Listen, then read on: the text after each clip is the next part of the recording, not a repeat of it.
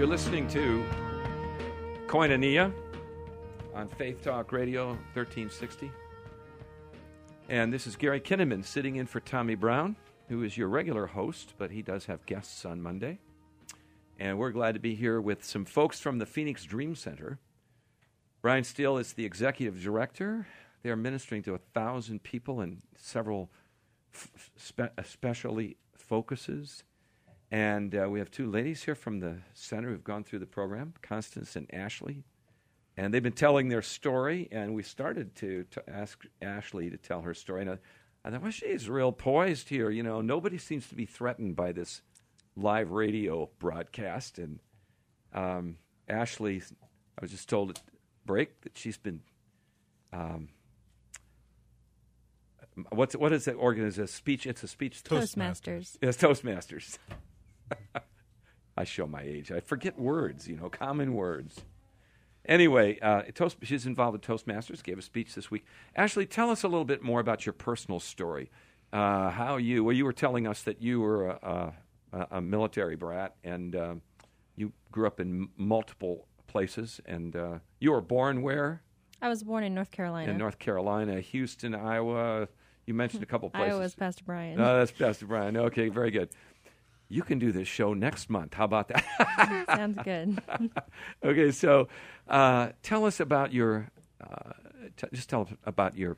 I didn't start off in an Army family. I actually, I was adopted by the Army family. I started off in 9 foster homes before I was 4. Oh my goodness. Yep. I'm actually a product of incest. My dad raped his daughter at the age of 13, so I come from a... Oh, my goodness. Yes, a lot of sexual abuse in my previous blood family. But then I was adopted at the age of 14 by a military family who couldn't have children. And they adopted me, expecting me, as an abused little 4-year-old, to be able to fully love them. And so I ended up being a very rebellious, independent, bold child. And I fought them all the time. I didn't want anyone to come close to my heart, so I pushed them further and further away. And that went on for about 10 years. Have you heard the term reactive attachment disorder? Yes, I've been told I had that. Rad. Yes, and then so I was doing that for about 10 years of just fighting and couldn't get along. I wouldn't submit to authority. And so they sent me to the New Mexico Baptist Children's Home. And at that time, we were in Houston, Texas. And so they sent me to New Mexico in a rural town where there were dairies everywhere and there was nothing at all. It was very brown. And it was an awesome experience. I got to go to a children's home where there were families. I like the way you said there's nothing there. It was an awesome experience. It was. I grew up in big cities where it was Houston, Nashville. Oh. All these in a rural community, it's totally different. As I know, Pastor Brian knows that it's completely different. People are completely ignorant to what goes on in big cities. So, what happened to you there in among the dairy farms? In Portales, New Mexico, I finished high school at the New Mexico Baptist Children's Home, and thankfully, I had grown up in the church and I knew who God was, but I didn't have a good transition coming out of the children's home, and so I ended up falling on my face like everyone else that had left there, and I ended up getting pregnant with a little boy who is now 4, and I just strew away from God, and I ended up become a part of a family, but with my attachment issues, as you stated, and other things, it just didn't work out, and so I ran away into Show Low, Arizona. With your child? No, actually, he was adopted. You adopted him? Huh? Yeah, I gave him up for adoption. Uh-huh. A close family I know who is now a big, huge part of my life. Oh, wonderful. So you get to see your little boy? Yes, I do. He's very excited about his little brother. Oh, how wonderful. Mm-hmm. Yes. So is that family's here in Phoenix? No, they're not. They are in New Mexico. They're still in New Mexico. They are in New Mexico, and Peyton, the 4-year-old, is over there, and... So, did you say, when you're on live radio, if you don't know what else to say, you say yep. Yep. So, my father-in-law, he was a farmer, my wife's dad, and he had two words, yep, nope. A man of few words, that's my dad. So now you still have a relationship with your adopted family? My first adopted parents, they haven't been able to accept the independent child I was. They are an amazing people, a couple. They taught me so much morals and values, and I don't think they realize those seeds that they planted in my life. And I hope one day that relationship will be restored to me. Yeah, amen. So I thought I heard you mention your mother, or you have somebody you call? My mom and my dad are the parents that adopted my other son. Oh, okay. I call them mom and daddy. And they're the ones who are in New Mexico. Yes, they are. And then I ended up in Show Low, Arizona, and that's where I decided to find myself. And I ended up finding a guy who told me he was a Christian, and ended up later finding out he had many felonies, had been in prison twice, and he ended up tricking me into using methamphetamine. Wow. And so you became addicted? I actually did not become addicted, thankfully. It became a very abusive relationship, and I was isolated from everybody. I already didn't have that much family because of my history, and so I was completely isolated, ended up down here in Phoenix because that's where he's from. And so he actually, being in prison and all that, knows who Pastor Walt and who the Dream Center is because they're affiliated everywhere. Mm-hmm. And he got me into the Where Hope Lives program when I became pregnant with my now son. So this is the guy who gave you the drugs. He's in prison? No, he's not. You said he had been in prison twice. But he got you in touch with the Dream Center. Yes, when I became pregnant, he at least thankfully got me away from him for that reason. Wow. Wow. All things work together for good. Mm-hmm. You know how God uses circumstances and people. Sometimes it's just we just can't comprehend how those impossibilities become possibilities with God. Yes. Yeah. So now you went through the program, and you finished all four pillars. Yes. Yes. After 11 months. Yeah. What were some of the 11 months? Praise God. But see, you're better for it, right? I am. I'm so thankful. I watch the girls that come into the program, and they've been here a month or 2 or 3 months, even 6 months, and they're like, "Oh my gosh, I'm about to graduate," and they're it's so stressful until you get to even the 11th month, and you finally finish, and there's the restoration and the healing that happens in your heart and your mind. God really just takes a handle on you and says, really, what you just quoted, all things work together for good. Yeah, it's wonderful. And so now you're going to have a position at the Dream Center.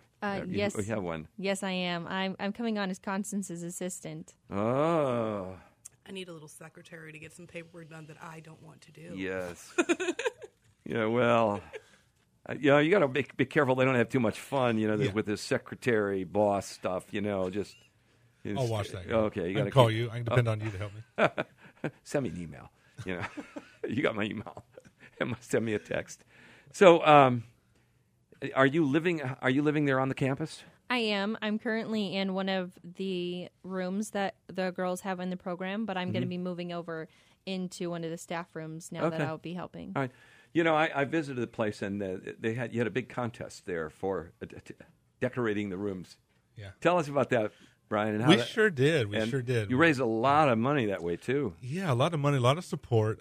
It is an old hotel. It's an old Embassy Suites Hotel. And so back in the early 70s, it was beautiful. I mean, that thing was stellar, but here we are 40 years later, and it needs an upgrade. Not to mention the fact that many of the young women who are coming out of trafficking, coming out of exploitation, a lot of times their POV, their point of victimization, is an old hotel.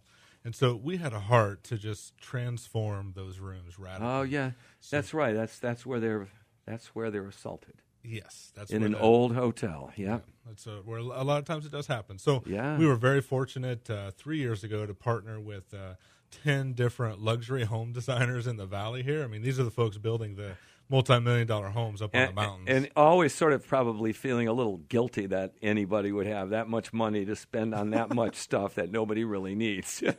Right. But they saw the cause. They saw our heart, and it was a friendly competition, but I learned there's no such thing as friendly among some of the designers. So it was a friendly competition to compete for best room, best bath, best floor, best area. Arizona Foothills Magazine was so gracious to feature it, so they all got some. Should have gone on the Home and Garden Channel. Yeah, that with the contest. I mean, you talk about a contest. Hey, we're working on some stuff. Calm down. great. But it was a contest. So I can say it was my idea then, right? Yeah, you can. Yeah, I'll pay your royalties later. Okay, great. Yeah. Nobody's quoting intellectual property, yes. We really thought they'd put maybe $10,000, $12,000 into each room. Now, these rooms are about 500 square foot, so they're like mini apartments is what they are, the rooms. The minimum any of them put was $60,000. A couple of the new ones, because we just did it again for 7 more rooms, a couple of them put over $120,000. Incredible. Per room, per 500 square foot room. So incredible support. And again, we wanted to do a couple things. We wanted to show these young women that you don't have to compromise yourself or your body or your belonging to have something nice. Yeah. And we also wanted to instill a value that you can have this. It's not impossible. You can have this. Follow the program. Stick with the program. Stay here. Finish. And God has great things for your life as well. Yeah, that's fantastic. Yeah. And some of the high-profile folks that have supported you, Jerry Colangelo. Yep, Jerry Colangelo is on the board. Brian Mueller, president of Grand Canyon University, he gave scholarships to the program and the graduates, the girls coming out. A lot of city officials, our former governor, our new governor, they're all great friends of the work we're doing. I sit on a couple task force with them as well, and so God's been good to us. God's helped us to become a leader in this otherwise dark world that's going on in our city. Well, our Governor Ducey is a man of faith. Yep, I had him in this studio. Nice. When he was state treasurer, and of course Governor Brewer, a woman of faith, and so we're grateful in Arizona in the Phoenix area to see all of the different sectors of our world come together. People in government, people in the church, people like yourself in NGOs and nonprofits, and of course, people in the business community coming together around shared passions. Yeah. What has been your biggest challenge? We got 1 minute. What's been personally your biggest challenge? Yeah, so early on, 6 years ago, the biggest challenge was just seeing an awakening in the church, in the community, that this was even happening in our community. That was the number one hurdle. Yeah, there was a problem. There was a problem. That there is a problem in the community, and everybody lives above it and outside of it. We're talking about the very grotesque, nefariously wicked trafficking of young women. Yeah. And we don't want to talk about these things. Yeah. Brian, thank you so much. We're going to be back with just a few closing thoughts here after a word from the folks who make this program available to you, our sponsors.